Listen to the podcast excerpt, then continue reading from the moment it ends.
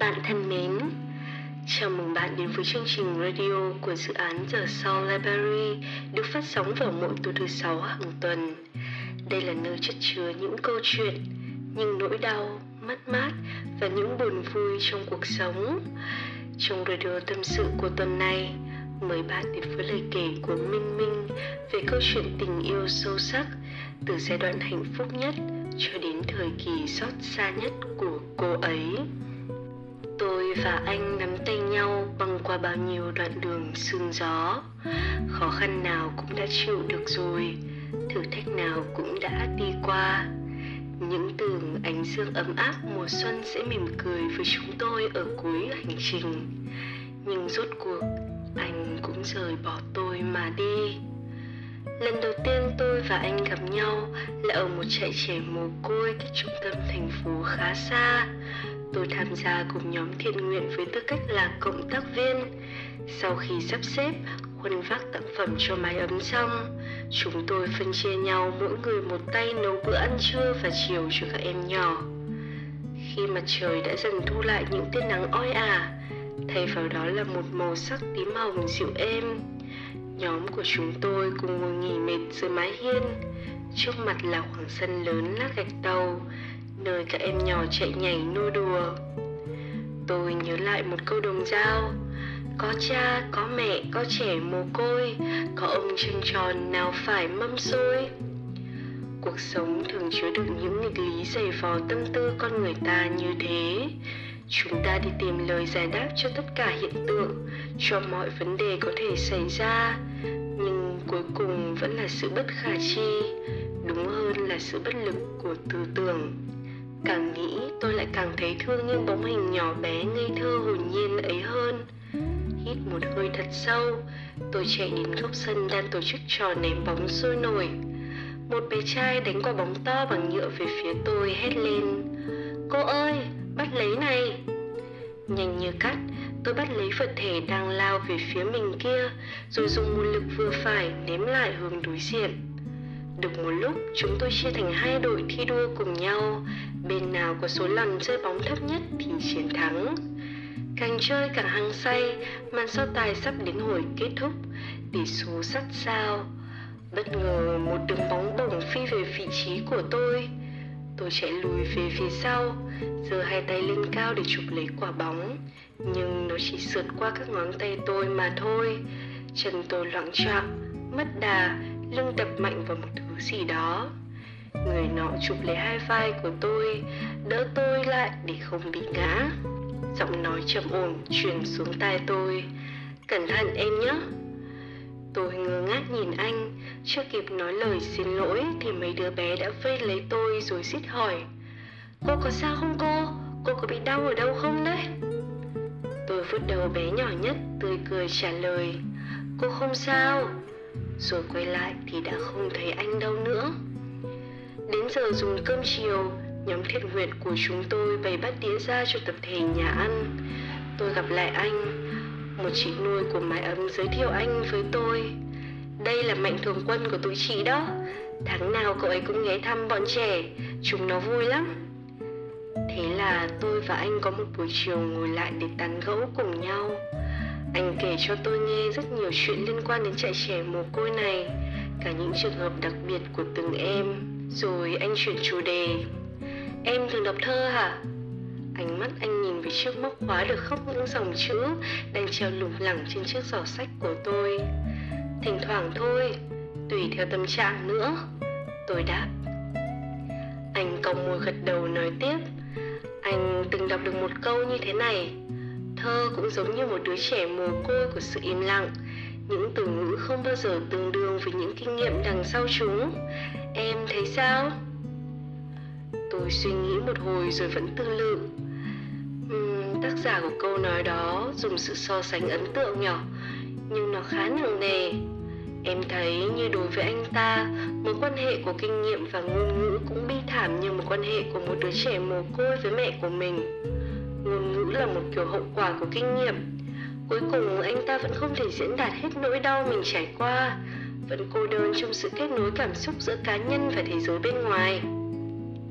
anh nhéo mắt nhìn tôi, Sau đó rời tầm nhìn sang những đứa bé đang tự xúc cơm ăn ngon lành. Gương mặt lấm lét sốt cà chua Cuối giờ, đoàn hình nguyện của chúng tôi thu dọn đồ đạc ra về. Trong lòng tôi không tránh hỏi khốn hẫng. Tôi ước mình có thể ở lại để chơi cùng các em. Thời gian trôi qua nhanh thật. Anh đứng bên cạnh chậm rãi hỏi tôi anh có thể gặp lại em một lần nữa không? Chúng tôi đã quen nhau như thế đấy. Sau này tôi mới biết được một sự thật. Anh cũng là trẻ mồ côi, Nhưng may mắn hơn một chút Được người tử tế nhận nuôi khi lên 3 tuổi. Đó là lý do mà anh luôn sắp xếp thời gian để quay về chốn cũ, Giúp đỡ nơi đã từng cứu mang mình. Tôi càng thấy ngưỡng mộ anh hơn, Khâm phục nghị lực và sự cố gắng bền bỉ của anh. Anh là một người yêu chu đáo, quan tâm và chăm sóc. Vừa là tấm gương sáng cho tôi về cách sống, cách anh đối xử với những người xung quanh mình. Lắm lúc, tôi thấy mình rất hay giận dỗi vô cớ, nhưng anh luôn kiên nhẫn với tôi. Chưa lần nào lớn tiếng hay bỏ mặc tôi trong mớ cảm xúc hỗn độn. Những kế hoạch tương lai anh hoạch định luôn có tôi.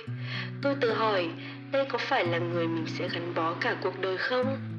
Đột nhiên tôi thấy sợ hãi và lúng túng những lần anh đề cập đến vấn đề chung thân đại sự ấy. Tôi chưa sẵn sàng cho một bước tiến mới. Thế là tôi thu mình lại trong mối quan hệ này. Anh biết suy nghĩ của tôi nên cũng không ngồi thúc gì. Ngược lại lắng nghe và động viên tôi rất nhiều.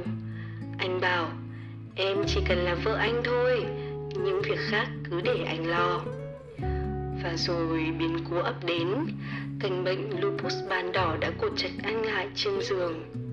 Bệnh chuyển biến ngày càng nặng. Tôi và gia đình anh dường như bất lực trước những cái lắc đầu của các bác sĩ. Buổi chiều sau giờ tan làm, tôi đều vào bệnh viện để thăm anh. Hôm nay da anh có vẻ xanh xao và môi tái đi rất nhiều. Mẹ anh nói buổi trưa anh đã không ăn gì, cứ ngồi thơ thẩn nhìn ra ngoài cửa sổ. Tôi đặt mình xuống mép giường, kéo lại góc chăn bị lệch của anh. Anh giơ tay chạm lên gò má tôi cất giọng khàn khàn đừng cho mày như vậy anh có làm sao đâu. Tôi nắm lấy bàn tay gầy gò của anh đang để trên mặt mình chẳng có tí hơi ấm nào. Đúng vậy anh sẽ mau khỏe lại thôi sao em lại phải buồn chứ? Tôi nói với anh cũng là tự khích lệ chính mình. Tôi không thể tưởng tượng được rằng một ngày nào đó mình sẽ mất đi anh Rằng trên chặng đường này sẽ chỉ còn lại một mình tôi mà thôi. Tôi nén nỗi sợ hãi, bất an trong lòng Để mỗi lần gặp anh có thể luôn luôn tươi cười rạng rỡ Kể những câu chuyện hài hước trong ngày cho anh nghe. Khi thật sự yêu một người nào đó bạn sẽ giấu nước mắt vào trong cho dù đau lòng thế nào đi chăng nữa, vẫn muốn đối phương có thể nhìn thấy bạn trong hình ảnh đẹp đẽ nhất. Chỉ là lần này tôi mệt quá. Như thể tôi mất đi sức đề kháng để chống chọi lại với những chông gai trong cuộc đời. Anh và tôi trong quãng thời gian qua đều đã rất cố gắng để chiến đấu với bệnh tật. Chúng tôi là những kẻ không chịu khuất phục trước số phận. Nhưng khi thấy tia yếu đuối trong mắt anh, lòng tôi cũng tan ra như nước làm sao đây? Tôi phải làm sao để anh có thể khỏe lại? Tôi tình nguyện trả giá bằng tất cả những gì mình có, để anh có thể trắng án trước phiên xét xử của thần chết. Có phải tình trạng anh bây giờ rất tệ hại không? Em cũng chán ghét anh rồi, phải không? Anh quay mặt vào tường, thân thể nhẹ nhẹ run. Tôi lắc đầu. Làm gì có chứ? Sao em lại ghét bỏ anh? Ai đó đã nói gì rồi hả? Sáng nay có vài người bạn thân đến thăm anh ấy. Không biết họ có nói gì không? Từ trước tới giờ anh chưa từng hỏi tôi những câu như thế này.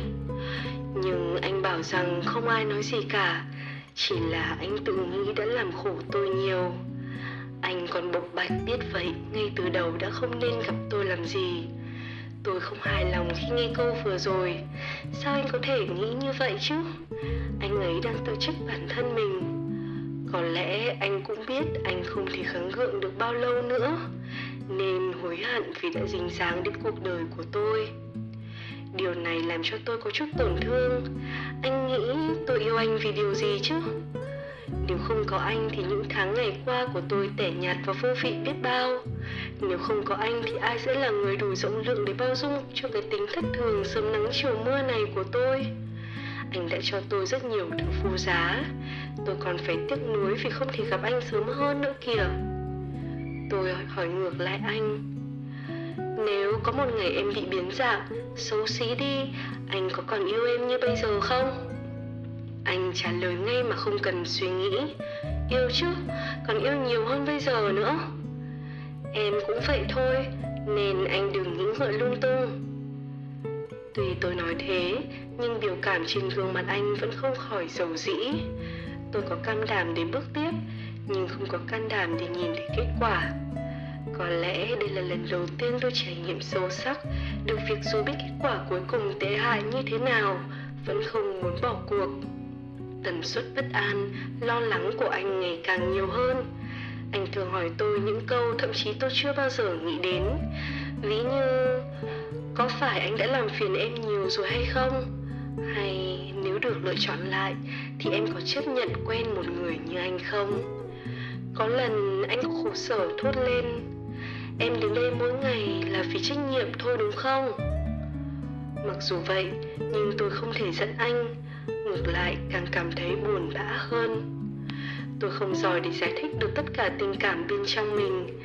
Giá như anh và tôi có thể đổi thân thế cho nhau một ngày thôi cũng được. Để tôi có thể cảm nhận được nỗi đau anh đang trải qua, và anh cũng có thể hiểu được tấm lòng tôi dành cho anh là như thế nào. Đỉnh điểm của sự việc này xảy ra vào một buổi tối như thường nhật. Vì tăng ca nên tôi đến thăm anh trễ một chút. Thế là anh không muốn gặp tôi nữa. Mẹ anh có năn nỉ thế nào anh vẫn không cho tôi vào cửa. Tôi ngồi chờ ngoài phòng bệnh đến tận nửa đêm, Sức lực hao mòn, Tâm trí cũng cạn kiệt. Tôi đờ đẫn nhìn lên trần nhà. Chuyện này sẽ kéo dài đến tận bao giờ? Mẹ anh mở cửa, Bất lực lắc đầu nhìn tôi. Tôi đành chào bác ấy rồi cất bước ra về. Và đó cũng là cái ngày mà tôi muốn từ bỏ nhất. Không muốn đối diện với tất cả những gì đang diễn ra trước mắt mình. Tôi thấy mình thật nhỏ bé, như thể hạt cát trên bờ biển, mặc cho từng đợt sóng cuốn trôi đi. Những ngày sau đó anh bình tĩnh lại, chúng tôi tiếp tục chăm sóc cho nhau. Anh ngày một tiểu tụy, nhịp thở yếu dần và dường như có thể tan biến trước mắt tôi bất cứ lúc nào.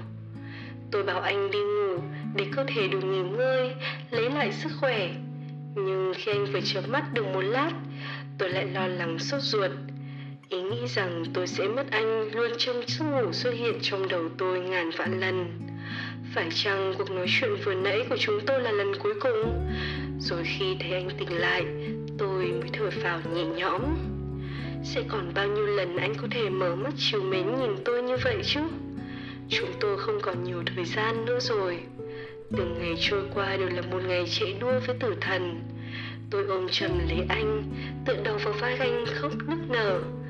Nước mắt thấm đẫm chiếc áo bệnh nhân. Hai bàn tay của tôi bấu lấy anh thật chặt. Tôi nguyện cầu cho một phép nằm mổ nào đó có thể xảy ra. Cuối cùng, giây phút của anh cũng đã đến. Anh chào tạm biệt từng người một. Tôi nhìn anh mà tan nát cõi lòng trái tim tôi như bị bóp nghẹt lại, nhói lên từng cơn bút giá. Anh ơi, tôi chỉ có thể gọi anh trong vô vọng. Nước mắt lại lã chã rơi nhòe mờ đôi mắt. Tôi không còn thấy anh được rõ nữa. Anh nắm lấy đôi bàn tay của tôi, chậm rãi dặn dò. Sau này không có anh bên cạnh, em phải tự chăm sóc bản thân mình không được ỉ lại nữa. Nhất là phải sống thật hạnh phúc. Tôi không khuất phục. Không có anh, làm sao có thể hạnh phúc được? Anh khổ sở cười trừ. Rồi sẽ có người yêu em hơn anh. Em xứng đáng có được thứ tốt nhất trên thế gian này. Em cũng hãy yêu người đó hơn anh nhé.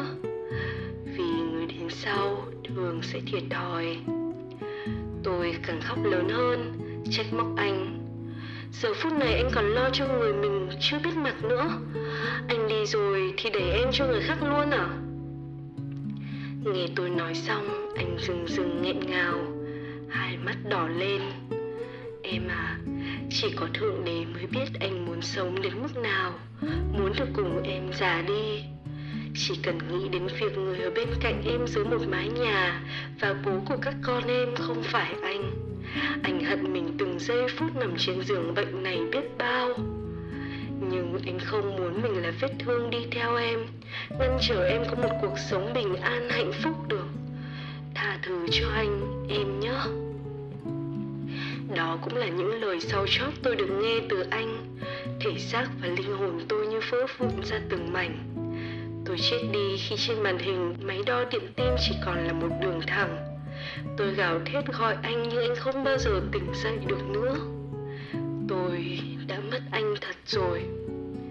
Từ nay trở đi, cho dù có đi tìm ở mọi ngóc ngách hay xó xỉnh nào trên thế gian này Tôi vẫn sẽ không thấy anh nữa. Anh như một giấc mơ cổ tích nhưng cũng sẽ kết thúc vội vàng. Quả thật lưu ly sẽ vỡ mây tía dễ tan. Những thứ tốt đẹp trên đời này đều rất mong manh. Nếu yêu thích The Salaberry Radio, các bạn đừng quên bấm like, share và để lại bình luận của mình nhé. Bạn cũng có thể gửi câu chuyện của riêng mình về dự án bằng cách truy cập fanpage của The Solarberry hoặc gửi thư về địa chỉ mail thesolarberry.gmail.com Cảm ơn các bạn đã lắng nghe và quan tâm theo dõi. Chúc bạn một ngày an yên, tĩnh tại.